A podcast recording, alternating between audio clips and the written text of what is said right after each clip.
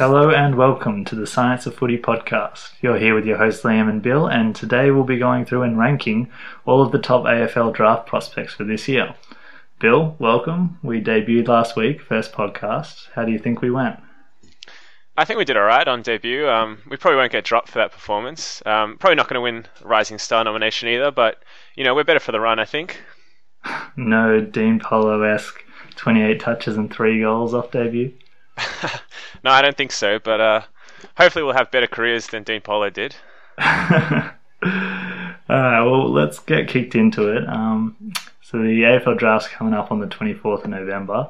We'll run through some uh, power rankings, so the order of who we think's the best talent in this draft, and then after that we might run through a bit of a phantom draft, um, using all the rumours to predict who your teams might take at each pick. Uh, do you want to kick us off for our power rankings? Yeah, absolutely. So number one, with probably the consensus number one at this point in time, Cameron Rayner plays a bit like uh, Christian Petracca maybe at the moment, and then with the potential to develop more into a Dusty Martin type, or maybe even a Robbie Gray type player. Um, so at the moment, his worries are that his endurance is potentially a bit low. Um, he ran about eight minutes in his two kilometre time trial, and at the start of the year was said to have uh, about an 11 beat test score, which is pretty poor for a, uh, an 18 year old AFL prospect. But obviously endurance is something you can improve upon, and he does have a lot of comparisons to Dusty in terms of winning the contested ball, uh, kicking goals, being sort of a high impact player, um, getting value out of his touches, and having the like, Dusty Martin fend off. Yeah, he's got a bit of that Dusty Martin haircut too. I think helps play up to that uh, that comparison.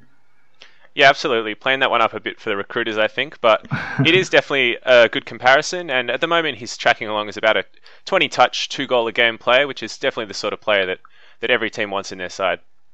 Yeah, I think one of the things that gets forgotten a bit is when Dusty was coming through juniors, he was a pretty good runner and able to cover the ground pretty well both both ways, which Cam Rayner doesn't have the tank for at the moment. So he will hit the AFL as more of that sort of Robbie Gray type forward where he can impact the game off. You know, one quarter he can turn the turn the game by kicking a lot of goals. So don't expect him to go straight into the midfield, but I think that's where he'll end up long term. Yeah, absolutely. Probably, yeah, as you said, starting across the half forward flank and then building the tank over a couple of seasons. I think. Uh, we'll move on to number two, where we've got Luke Davies-Uniacke, or LDU as he's known for for short. Um, he's one of those uh, sort of all complete midfielders. Out of the draft, you've got Rayner, which is more of that forward, and LDU is one of those uh, complete midfielders. He stands up really well in the tackles and plays well in big games. He's sort of your five type, sort of strong, um, strong midfielder who runs over the ground and gets a lot of the ball. So I think he'll turn into uh, one of those players that can sort of head into wherever he's drafted and play straight away if that team wants to inject some youth into their midfield. Yeah, and could be looking at the uh, number one pick there. I've heard that Brisbane are quite keen on him, and definitely in the mix to go at number one. Yeah, and to get a young midfielder who looks like he can step straight into the action, and he comes in and kicks goals too. So I think that's where he gets a lot of the comparisons to Patrick Dangerfield, where people say he plays like him because he can go forward and be damaging there as well. But um, yeah, he looks like the best pure mid in the draft, I think his comparison for that title is probably uh, who we've got at number three, Paddy Dow. Um, inside midfielder, balanced midfielder, so plays inside and outside, um, gets the contested possession, and has that burst of pace from the contest. So um, always good to make quick separation there and, and use his skills. Um, good skills, kicks goals, and uh, plays a bit like probably Dylan Shiel is a good player comparison, I think. Yeah, I like that player comparison a lot. He's sort of got um, well, he's not an overly quick player, but his first few steps out of the stoppage are really burst. So he can get the ball and get those couple of quick steps away, which lets him dispose of the ball, which you see Dylan Shiel do a lot. And Paddy's had a, a reco in his shoulder recently as well. He's gone under the knife, and uh, that helps play up the Dylan Shiel comparison as well. We all know he's got a few shoulder problems, but Dow's a terrific player, and yeah, he's probably along with those other two boys we've mentioned. Um, one of the top prospects going forward and a consensus top couple in the draft, I would say. All right, we'll move on to number four now, where we've got Andrew Brayshaw, definitely one of the bolters of uh, this year dra- year's draft. Um, he's a very good mix of inside and outside player who can get in and get that contested footy and then get the good hands out and then run to the outside. What do you make of him? Yeah, he's a great player. So apparently he's in the mix for pick one. Uh, Chris Fagan's a big fan of him. Uh, went down to Victoria and saw him and LDU play uh, when they both had huge games there. So he's definitely, in, I think, still in the mix for pick number one. Um, for those of you who don't know, he's the brother of Angus Brayshaw, who went to Melbourne at pick three a couple of years ago, um, who's unfortunately had a few concussion in- issues in his first couple of years, but plays a pretty similar game. So good on the contested ball, uh, good handball out of the packs, and then spreads well on the outside. Yeah, I also like a bit of a Jack Macrae or Clayton Oliver as a bit of a comparison to Andy Brayshaw, just the way that they like to tackle and like to get that first handball out of the out of the pack. They're the sort of players whoever drafts him will probably hope that he turns into. Yeah, absolutely. I think he's probably considered uh, one of the most blue chip prospects in the draft. So considered almost, you know, near certainty to become at least a very high level, you know, if not elite level AFL midfielder. Yeah, and we saw all of his traits at the combine. He was the top player in the new yo-yo test, which replaced the beep test this this year, and he came fourth in the 2K, and he even came fifth in the goal kicking. So he's got some skills to go along with those uh, athletic attributes. He looks like a gem. He's done himself some good favours there. Uh, we'll go to number five now, Adam Cerra. Um, inside midfielder, classy midfielder, poised with the ball in hand and a, a good right foot kick. Um, with a good tank to cover the ground, but did miss a bit of the 2016 with a meniscus injury. Yeah, he had a bit of an injury to his knee there, which maybe curtailed some of his uh, some of his development. But yeah, the comparison he looks he looks like Trent Cotchin when he runs over the ground and the way he puts his head over the ball. But um, a lot of the comparisons that came out have been about Josh Kelly, which is you know pretty high praise. But that comes from the way that he both gathers the ball and covers the ground, but also uses it well. So Cotchin sometimes a little maligned for his kicking, but Kelly, you can see the skill that comes out when he plays, and um, hopefully that's the sort of player Cerra can turn into. Absolutely. So that's probably the uh, consensus top five. Um, it'd be pretty surprising to see any of those guys not go in the top five. Yeah, I think um, there's, there's a couple of people who could jump in there, but I think that they're definitely the top top of the class at the moment, and I'd expect them to fall somewhere around there come draft night. So who could you see cracking into that top five then? Well, I think one of these, this next boy that we have on the list could really jump in there. Is a bit of an unknown, really, a bit of a wild card coming into this draft, and that's Darcy Fogarty. So he's a South Australian boy who probably a year or two ago was maybe looking like he could be the number one player in this draft. But he had a bit of a uh, injury to his knee uh, this year, so he played a bit um, underdone and missed a few games, and probably uh, lowered his colours a little bit compared to the numbers he was putting up before. But he is, I don't even know who you compare him to as a player. He's got such a big body, and he rotates through the forward line and the and the midfield. And what do you make of him? Yeah, I've heard a Matthew Pavlich comparison being made before. Mm, that's a good one. And potentially maybe a, a, Jack Darling, but with a bit more midfield potential. Yeah, and people like uh, I think Gary Buckenara still rates him as the best player going into this draft, looking at his whole junior career and not just focusing on last year. And he really ha- does have the uh, body to go straight into the AFL and make an impact straight away. So yeah, it's he's really hard to place in this year's draft because other people sort of put the runs on the board this year. But um, I still rate him as one of the top players going into this uh, into this draft. Yeah, it'd be definitely interesting to see where he goes. I've, I've heard that he could go as high as number four to North. Yeah, I've heard the links to North. Um, obviously, Adelaide at uh, I think they got picked 12 or so. There's been a strong link there for him in being um, a South Australian, but um, I wouldn't be surprised if he uh, goes much higher than that, to be honest. number seven on our list, Jaidyn Stephenson, uh, another player with X Factor. Um, again, sort of a tallish uh, player, but slightly smaller body, I'd say. Quite quite a skinny lad at this point in time. Um, but as I said, definitely has that X factor. Kicks a lot of goals, has elite pace, and just the potential to change a game within you know five and ten minutes of a quarter. Yeah, I think that game-changing ability is what sets him aside from um, from other players in this draft. And the interesting thing about him is I can't really think of a great comparison for him in the AFL. He's so dynamic up forward, and when he's moved into the midfield, he's looked amazing on the outside. Um, he sort of had a bit of a slow start to his footy this year where uh, he started to get noticed a bit and started to get tagged um, and held him to about 17 touches or so in the first half of the year. Um, but he sat back and sort of took that in his stride and came out. And in the last uh, eight games of the year, I think he averaged about 28 touches moving through the middle and laid six tackles. So he's really uh, learnt to apply himself and uh, hone his craft this year. And his game uh, winning ability is certainly one that stands out. Yeah, and the hard work's definitely paying off uh, also in terms of his endurance. So he finished ninth in the two kilometres uh, third in the yo-yo, and sixth in the 20-meter sprint. So has that combination of endurance and also speed, which is highly sought after in today's game.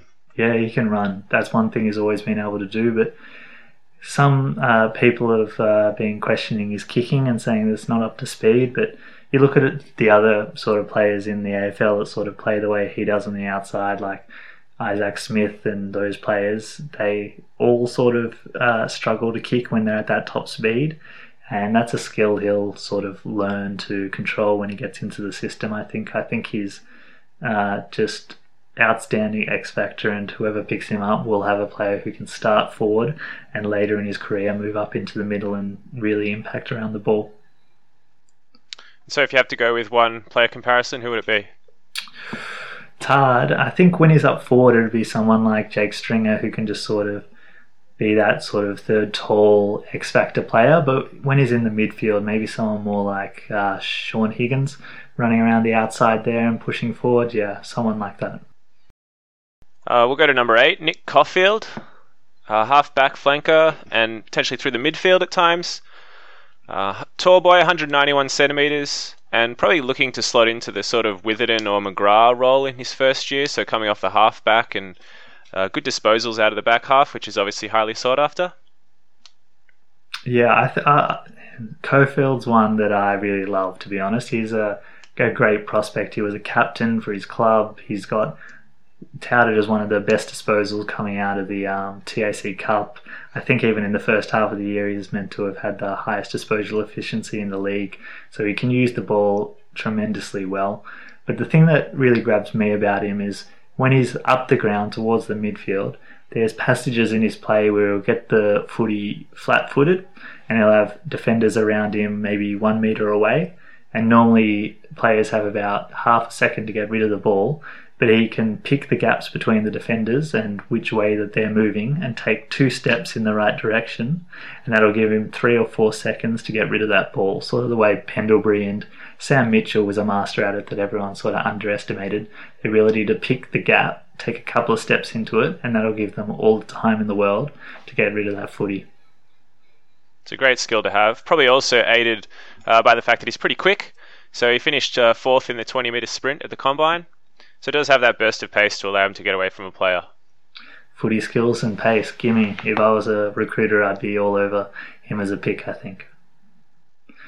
We'll move on now to uh, number nine, where we've got the first of our key position players in the draft, and that's Aaron Naughton, uh, WA boy, key uh, defender who is just he gobbles up intercept marks. He he floats around and draws everything in sight. You're looking at like a Jake Lever or a Jeremy McGovern type in that backline who um who really looks like he can step up and uh, play A grade footy next year. Yeah, so got a good size to him at 194 centimeters, 85 kilograms at the moment. So probably look to maybe add a few more kilograms there, but yeah, definitely a good size and, and maintains the uh, the agility. So he finished sixth in the agility test and third in the yo-yo. So definitely an exceptional athlete. Yeah, very interesting to see where he goes in the draft because there's a couple of teams up the top end who maybe is a bit high for his pick. So Freo at five and Collingwood at six has been linked to. Um, but whether they want to spend their high picks on the key position player is yet to be seen. But it was really interesting to see him get interviewed the other day by, um, I think it was Seven News or something, and they asked him about what he felt about being linked to his uh, local WA club in uh, Freo or Collingwood, and he came out and said, "Oh, I'd love to play for one of the bigger teams in Melbourne, like Collingwood. I think that'd be great." So that was really interesting to hear uh, hear that come out of his mouth. Mm, possibly a bit of a message to Freo. Don't take me. Uh, we'll go to number 10 now. Aiden Bonar. Um, a very interesting prospect, this one. So, hasn't played footy in about two years, or played minimal footy at least over the last two years. Had a knee reconstruction, had the full year out, and played a couple of games back, and then turned and felt it go Uh, apparently, it was that the original reconstruction didn't take, so technically hasn't had two separate knee issues. Um, but definitely a lot of risk there. Yeah, he certainly hasn't had any luck, and the talk was that back when he was playing junior footy, he just tore the competition apart, and he looked like the best player anyone's ever seen. But yeah, obviously hasn't played much footy in the last two years, which has done him damage. But uh, I just think it's amazing with the uh, change in footy that someone like him could end up going top 10 on draft night. I mean, if he played 50 years ago, do you think that with the recruiters we have now and the sports science we have in place and the medical teams that know that they can get players over injury, do you think 50 years ago he would have even been drafted? Now he's being talked about top 10? Seems very unlikely. Uh, obviously, no draft system 50 years ago, but um, yeah, it, it, does it, it, does seem very unlikely. Um, obviously, modern advances make it make it possible for these sort of players to come back, and we've seen, you know, your Daniel Menzels or or the like who've, who've managed to come back from several knee issues. So clubs will be willing to take the take the punt, I think, just for the elite talent that he represents. Yeah, and I think that something that's been shown over this time as well is the amount of time he's put into his training with his personal trainers and uh, his running, and it's come out in the combine that he was uh, just set records for the vertical standing jump and uh, came second in the 20 meter sprint, I think. So all of the hard work that he's put in has obviously paid off, and clubs will probably see that commitment and see it as an asset. There's some very good, actually, uh, highlight footage of him playing in the under 18 All Stars game on YouTube, and he, he dominated that game, just clearly a level above, I think, even the top uh, top players in his draft year. So really a special talent. Yeah, and I think people see him um, definitely as a potentially great player and someone with a lot of upside. But also, there are a whole lot of people who, like I think Cal Twomey's come out and said that he's not sure that he would spend a high first round pick on him just because of what we've seen from other players over these last two years. That it'd be too hard to look past some of these people like Coffield and uh, other players who have the runs on the board from their recent footy. So, yeah, it'll be interesting to see where he goes. Yeah, absolutely. I would imagine that perhaps one of the teams with two top ten picks might might take a look at him. So you've got the Saints picking at seven and eight, and also Carlton at three and ten. So possibly at picks eight and ten could be where he goes. Yeah, I've I've heard rumours that Carlton won't let him slip past their pick at ten, and I've heard the St Kilda rumours as well. So yeah, he, he seems like he's destined to be a top ten prospect. So there's our uh, our top ten in our power rankings. Just to recap them, there we had Cam Rayner and then LDU, Paddy Dow, Andy Brayshaw at four, Adam Cerra, Darcy Fogarty, Jaidyn Stephenson, Nick Coffield, Aaron Naughton, and rounding it out as Aiden Bonar. Pretty strong top ten, I'd say. Uh, it's touted as a weak draft year, but I, I don't I don't really see it myself, at least at the top end. Yeah, definitely. I think that of all the players we mentioned there, there's sort of those ones that look like they'll be locks in the midfield for a long time to come, and then there's so many people there with X factor, potentially top of the sort of league standard potential. Where, yeah, I think we could look back and see this is a really strong draft, but yeah, we'll have to wait and see on that. So adding to that that depth is a player I really like. Uh, we've got him at pick eleven, Jack Higgins. Um, as a massive Dane Zorko fan, I'm, I'm pretty riding pretty high on Jack Higgins. Plays a, as a midfielder, so uh, similar vein to Zorko. He's a bit undersized for a midfielder, but definitely has the skills. Plays as a midfielder, but potentially more of a forward at AFL level. Yeah, he's got um just an amazing knack around the goals. He uh, won the Morris Medal in the TAC Cup this year for the best player, and that was slotting 32 goals from his uh, 14 games. So he can definitely work up forward. I think at the moment AFL clubs probably see him as that permanent forward, but not as a small forward like we normally see them because small forwards in the AFL nowadays have to be pacey and have a lot of have a lot of toe, which he doesn't necessarily have, but he's got amazing game changing skills. So you look at a forward like Toby Greene, and he's probably the sort of player that uh, Jack Higgins will look to turn into up forward, but I think people forget that Higgins is a midfielder. He has been a midfielder his whole junior career, bar last year, where he's gone forward to sort of hone his craft um, up forward a little bit. So I think Dane Zorko was a great comparison that you made before. It's probably the, the ceiling for Jack Higgins.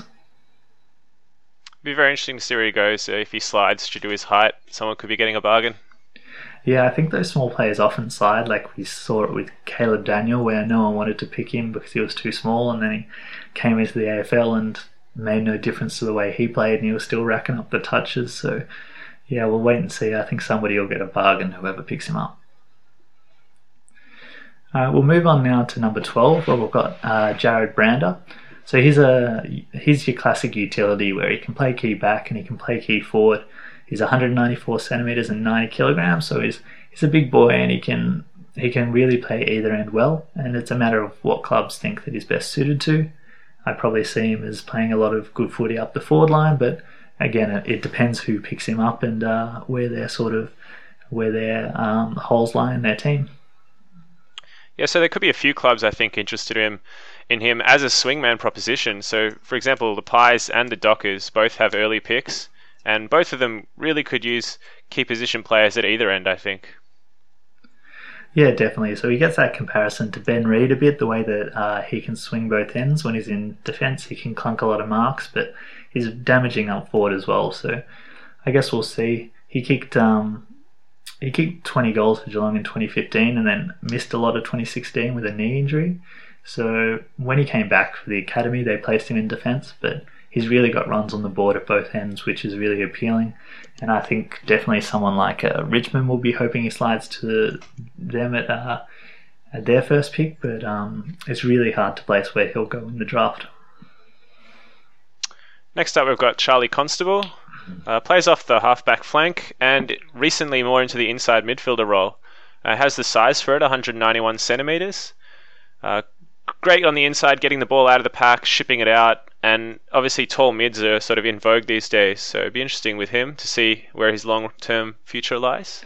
Yeah, I think clubs definitely see his long-term future in the middle as that Paddy Cripps tall midfielder. And the comparison to Paddy Cripps probably runs pretty well because um, he's not the quickest boy constable. He he can get in and get the contested ball, but I think he ran that um, two kilometers, uh, two kilometer time trial with Rayner the other day, and I think he finished behind him, even closer to the eight minute mark in the two k. So he doesn't have the tank on him yet, so he'll definitely start at one of the one of the flanks, I would say. But um, one of the great things about Constable is the way that he gets his teammates into the game. He loves to get the footy and then give it off to the best option, and um, I think that's the main thing that's come out of his teammates, uh, looking at all the interviews from the recent draft prospects. He's one that I'll be hoping uh, slides down to 15 for Brisbane to pick up, I think. I, I really like him. Uh, we'll move on to number 14 now, which is one of my favourites, Hunter Clark.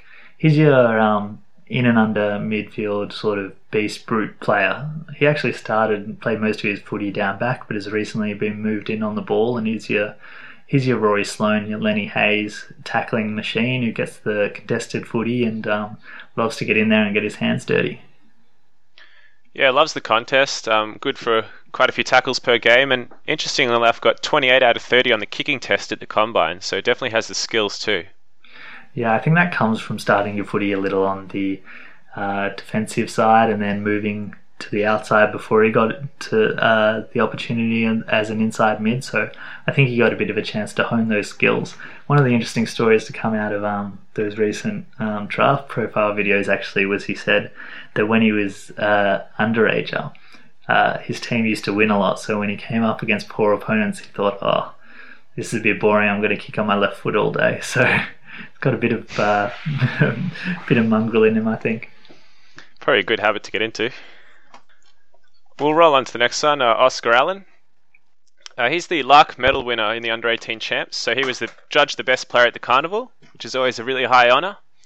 Uh, he was the WA co captain, and he's an interesting one for position wise because he's 191 centimetres, so a bit small for a key forward these days, but does definitely does have the potential to play there. Maybe a, a Tim Membrey or a Jack Gunston type. What do you think?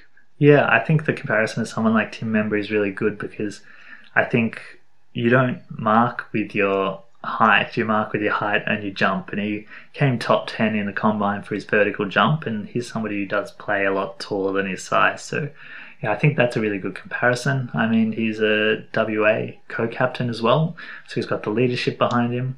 I think one of the most interesting things with Oscar is being a WA boy. Uh, West Coast have a lot of interest in him.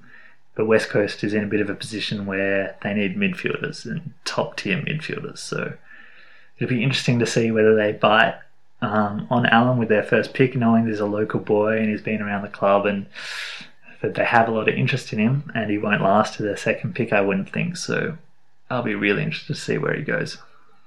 Is he viewed as a potential long term midfield prospect at all? Uh, maybe. I think most people see him as that forward. I think I think that's where he'll play his best footy in the long term. Um, definitely as that third tall option, but he's the sort of player who you could put in the key position uh, stocks and he'd play well there as well. All right, at 16 we have Lachie O'Brien. He's an outside midfielder. Um, good endurance, came second in the two kilometre at the combine in a 6:12 time, which is quite impressive. Yeah, huge. A very good kick and a very attacking player. So has that sort of attacking mindset that um, really helps to get the ball moving forwards. Yeah, it's really good to have those players who are midfielders um, when they first come into a club, and they'll come into a place where midfields are often set quite solidly, and they'll need to find a second position to start their career. And I really think that he can slip in as that backman to rebounding defender, and later in his career move into that midfield. And I think he'll transition through those uh, steps really well, starting off using his ball skills from the back, and then later moving on into the midfield. Yeah, so a lot of praise for his uh, for his kicking ability. Um, I've seen some people rate him as the best kick in the draft, and uh, he's one that I know that Brisbane have quite a lot of interest in. So could see him in the Lions colours next year. Yeah, I've, I've heard that as well, and uh, I think it'd be a good pickup for you guys. He'd slip in.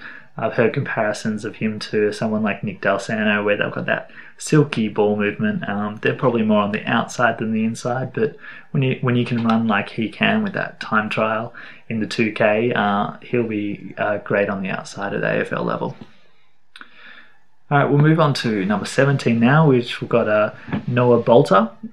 So he is one player which is a bit hard to place uh, in the AFL system because he's played a lot of his footy down back, uh, up forward, and also in the ruck. Uh, what do you make of him?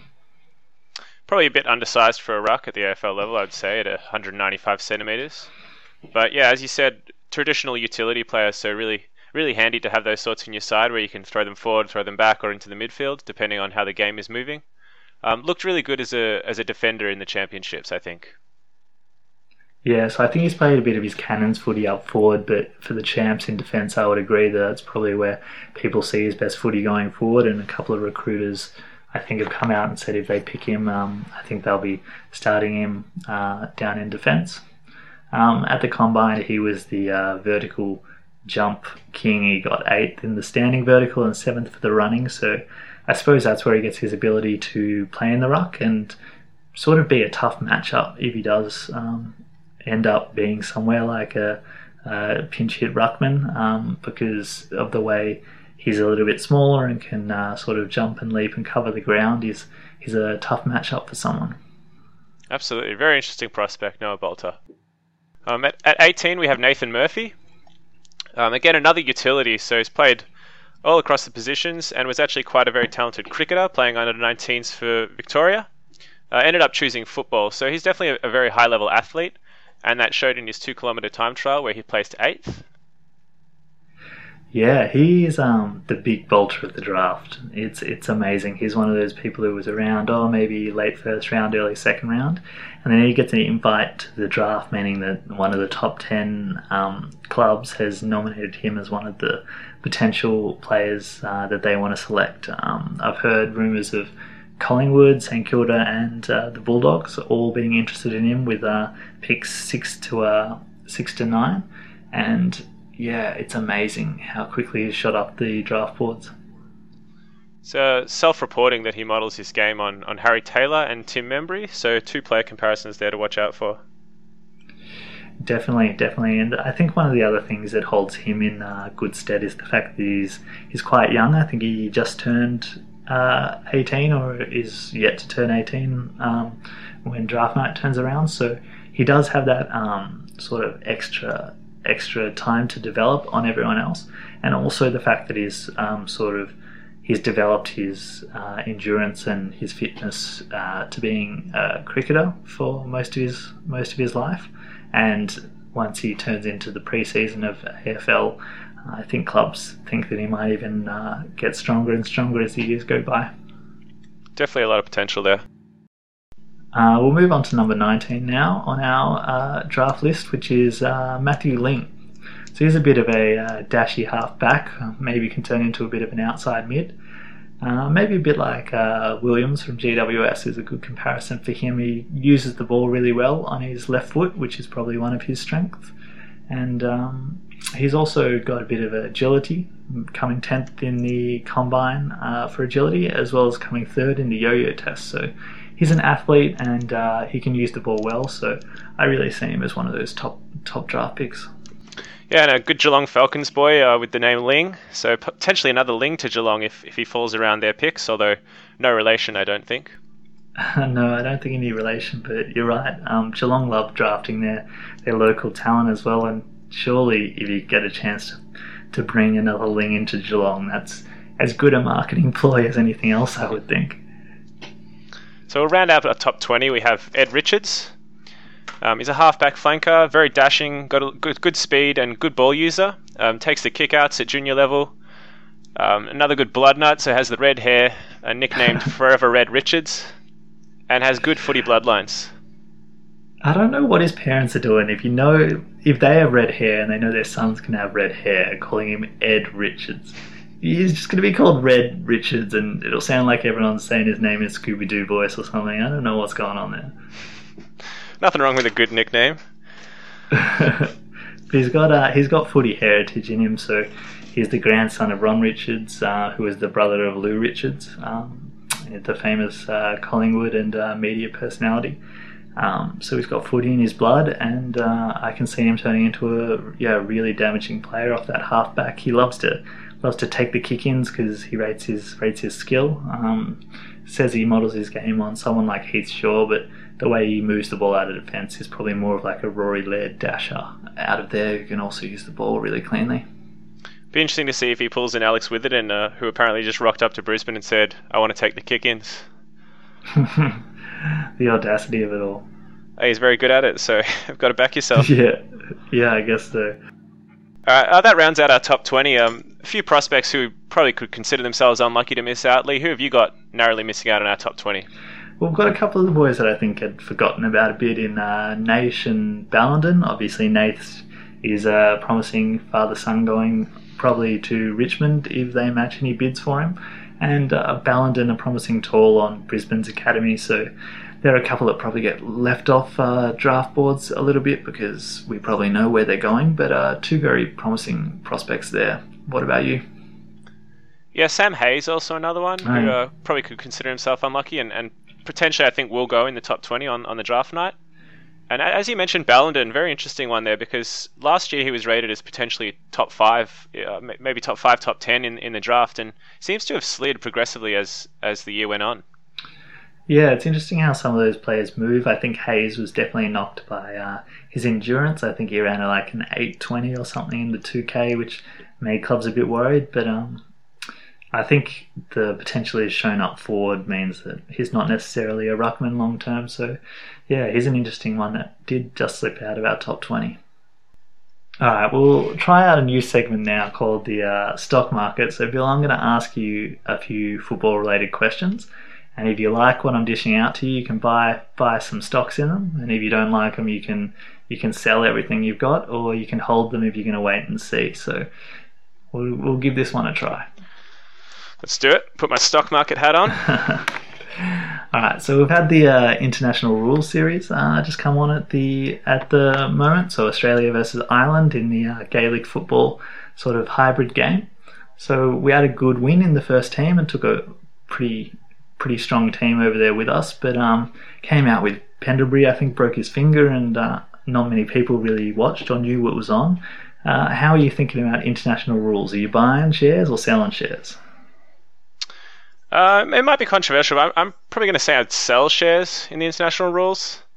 Um, uh, I, am one, you know, obviously I'm a huge footy fan, but I wasn't too excited for it. And as a Brisbane fan, watching Dane Zorko play is is interesting and, and it's good fun. But uh, always just in the back of my mind, I'm just a bit worried about, you know, what what if he does a knee or something. Um, so it's it's it's an interesting concept, and I do enjoy it. But as a whole, I'd probably say I'm selling stock. Mm, all right.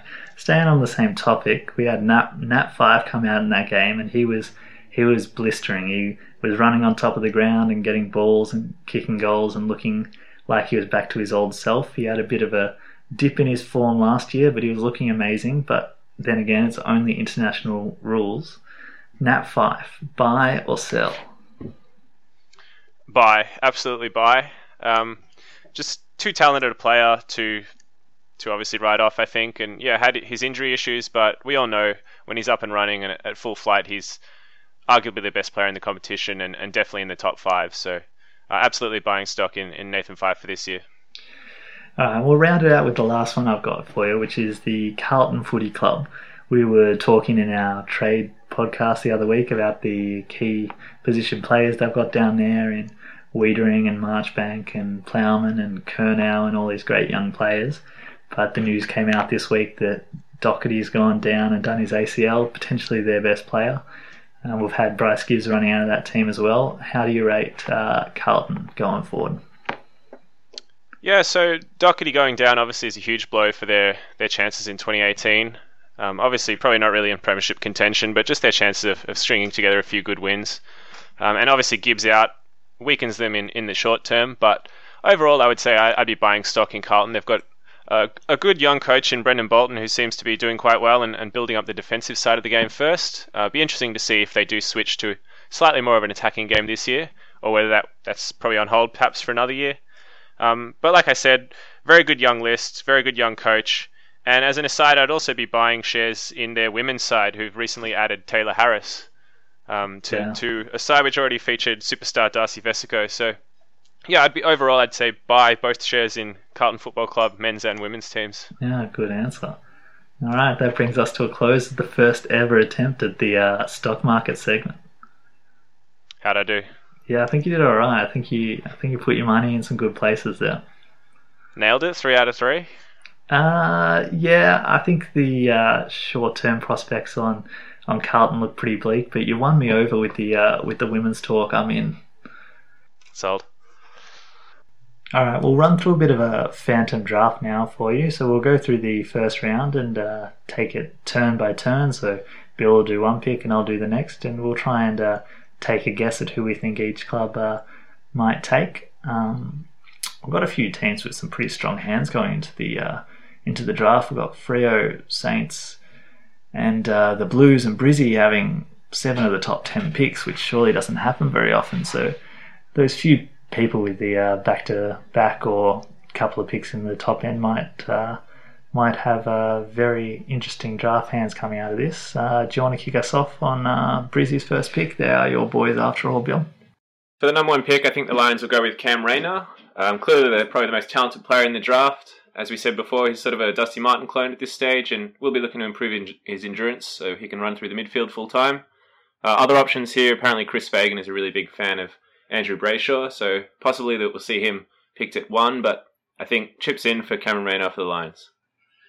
All right, well, Freo's got pick two, and I think if Rayner goes to the Lions, LDU will go here. I think they're the sort of clear top two, and it'll be probably um, LDU if Rayner's gone, um, and the other way around if LDU somehow goes to the Lions. So I think with pick two, Freo will go with uh, Davies Uniacke. Pick three for the Blues, I think Paddy Dow is probably the man they're looking after. I know that some of the recruiters have him listed as the most promising player in the draft, so high potential there. And uh, I think the Blues will be very happy taking Paddy Dow at number three. All right, number four, got uh, North Melbourne. Um, I think they'll take Andy Brayshaw here. There's been a bit of talk around uh, Cerra's name here and um, uh, Fogarty as well. But um, yeah, I think I think Brayshaw's a pretty safe bet for a sort of star mid that they can um, work games into. So I think they'll go with Brayshaw. Freo pick five, their second top five pick. I think they'll be looking to take Cerra, Um, second mid to add to LDU if they do end up taking him there at two, and they'll be very happy with a draft haul. Uh, those two in the top five, I think. Uh, pick six is the Pies. Uh, I'll go with um, Fogarty here, Darcy Fogarty. Um, apparently, they've met with him over the last few days, and there's been a lot of talk about Aaron Naughton because of their key position stocks. But um, I think they'll go with what they think's best available here, and Fogarty could be a star, so I think they'll snap him up here. Uh, the Saints picking at seven. First of their two back-to-back picks. I've got them taking Nick Coffield. Uh, really good midfielder, very productive in the champs, clean ball use, and I think they'll be very happy with, with Nick Coffield at pick seven. Pick eight's uh, Saints again, and it's a bit of a tough one to place here, but I think they'll stick with uh, Stephenson. Um, there's been lots of talk over his heart condition that's come out over the uh, combine period, and a few teams are apparently um, a little unsure of where he'll um, go in the draft now because people are not too certain about how that heart condition affects his uh, playing ability. But apparently, Saints doctors were there at his uh, medical screening, so we've got some interest in him. And if he gets the all clear from the doctors, um, I assume we'll take snap him up. Otherwise, probably Hunter Clark and Aiden Bonar are some other people who could slide into that pick. All right, the dogs at pick nine. Um, I know they're very keen on Nick Coffield, although unfortunately for them, we have him going at pick seven to the Saints. So in what could be a bit of a surprise selection, I have them taking Ed Richards, who's currently shooting up the draft boards. Um, the dogs will be very keen on Richards' elite kicking skills, and very yeah, very much looking forward to adding someone of his quality, I think, to their list. So they'll, I think they'll take Ed Richards here, and the potential for Murphy, I think they might take Murphy. Pick ten is the Blues, second of their top ten picks. They've already added. Uh, Paddy Dow on our list, so I think they've got a bit of liberty to go with a little bit more of a risky pick here and take Aiden Bonar, who hasn't played a lot of footy because of those knee injuries, but talent's obviously there, and I think, um, yeah, they might add him to the mix. For GWS at pick 11, I've got them taking Lachie Fogarty. I know he's one that the Lions are very keen on. Uh, unfortunately, he's not going to last that long in our phantom. Lachie Fogarty's a hard nosed midfielder, loves to tackle and possesses really good skills. So I think the Giants will be happy to snap him up at pick 11. Uh, also has a family link to Callan Ward. Next is the Crows. Um, I've got them taking Hunter Clark. He's a uh, in and under midfielder who I really like out of this draft class. Um, will be a good understudy for Rory Sloane, I think. So I think they'll um, slide him in there for some midfield depth and um, let him learn off Rory.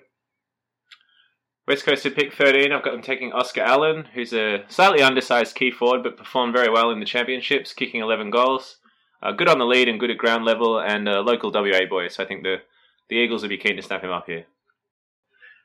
Next is Sydney. Um, I've got them taking Murphy, the cricket convert.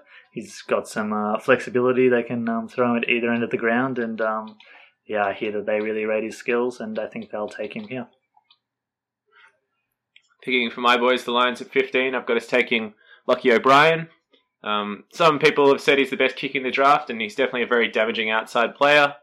Uh, line breaking sort of player, so I think we'll be keen to add uh, someone of his ilk at pick 15 and, and boost our midfield stocks. And next is the Dogs. Um, got them taking Aaron Naughton, who slid a bit in our draft board. Um, sometimes happens with those key position players who go a little later than you think, um, considering that he is probably one of the best um, key position players in this draft, but um, people are sort of a bit split on how highly rated he is. Um, I think the Dogs will pick him up. They don't have too much depth in their key position defender stocks. Next up for the Tigers at pick 17, I've got them taking Jarrod Brander. I think they'll be very happy if he's still on the draft board here come come the uh, draft night. 195 centimeter key position player who plays at either end of the ground very mobile and reads the ball well in the flight. So I think they'd be very happy if he's still here. All right, and the two picks uh, at the end of the first round, we've got the Lions again.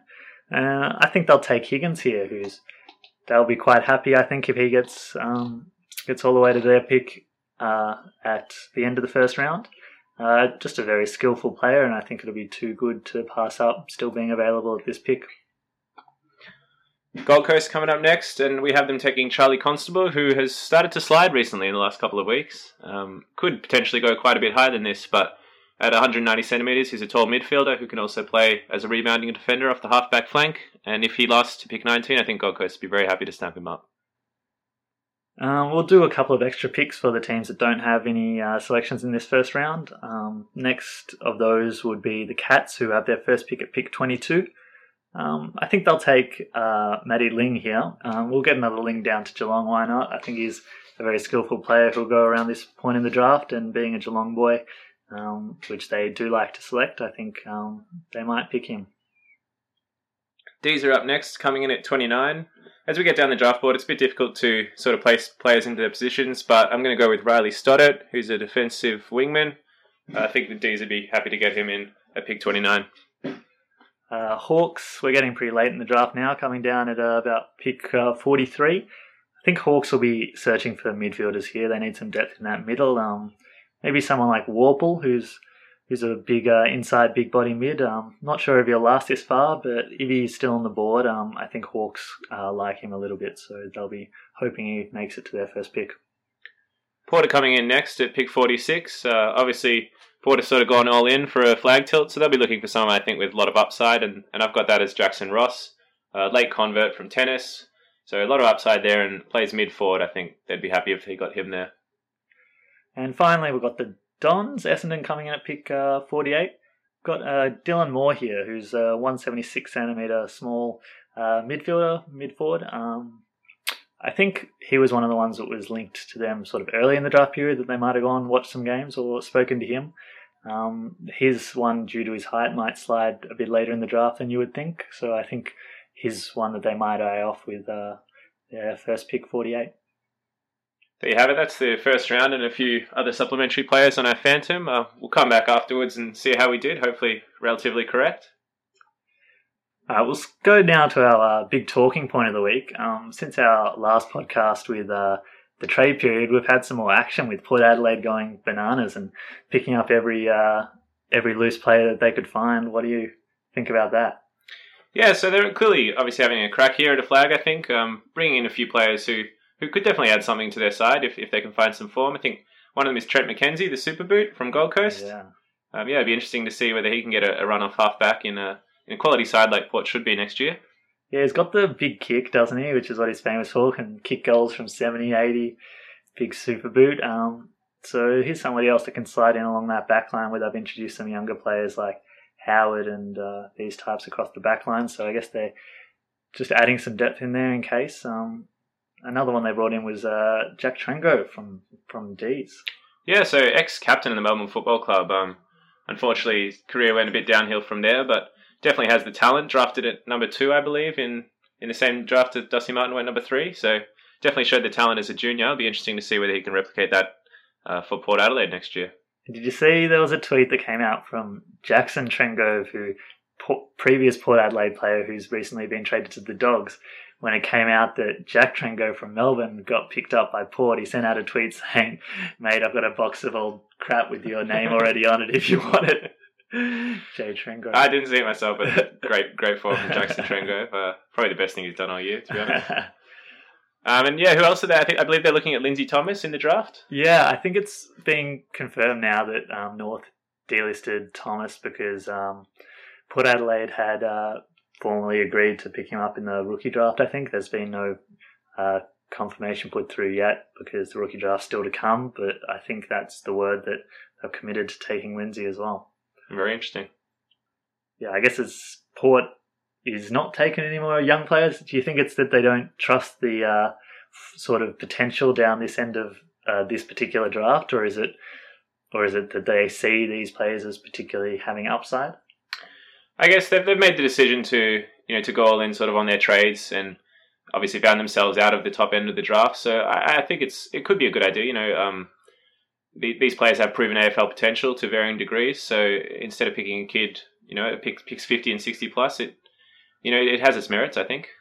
Yeah, I think what it comes down to is their best players. You're looking at your Eberts and Grays and Ryders. They're all towards 30 years old, and I think that they see that they've got two or three years, I think, to have this shot.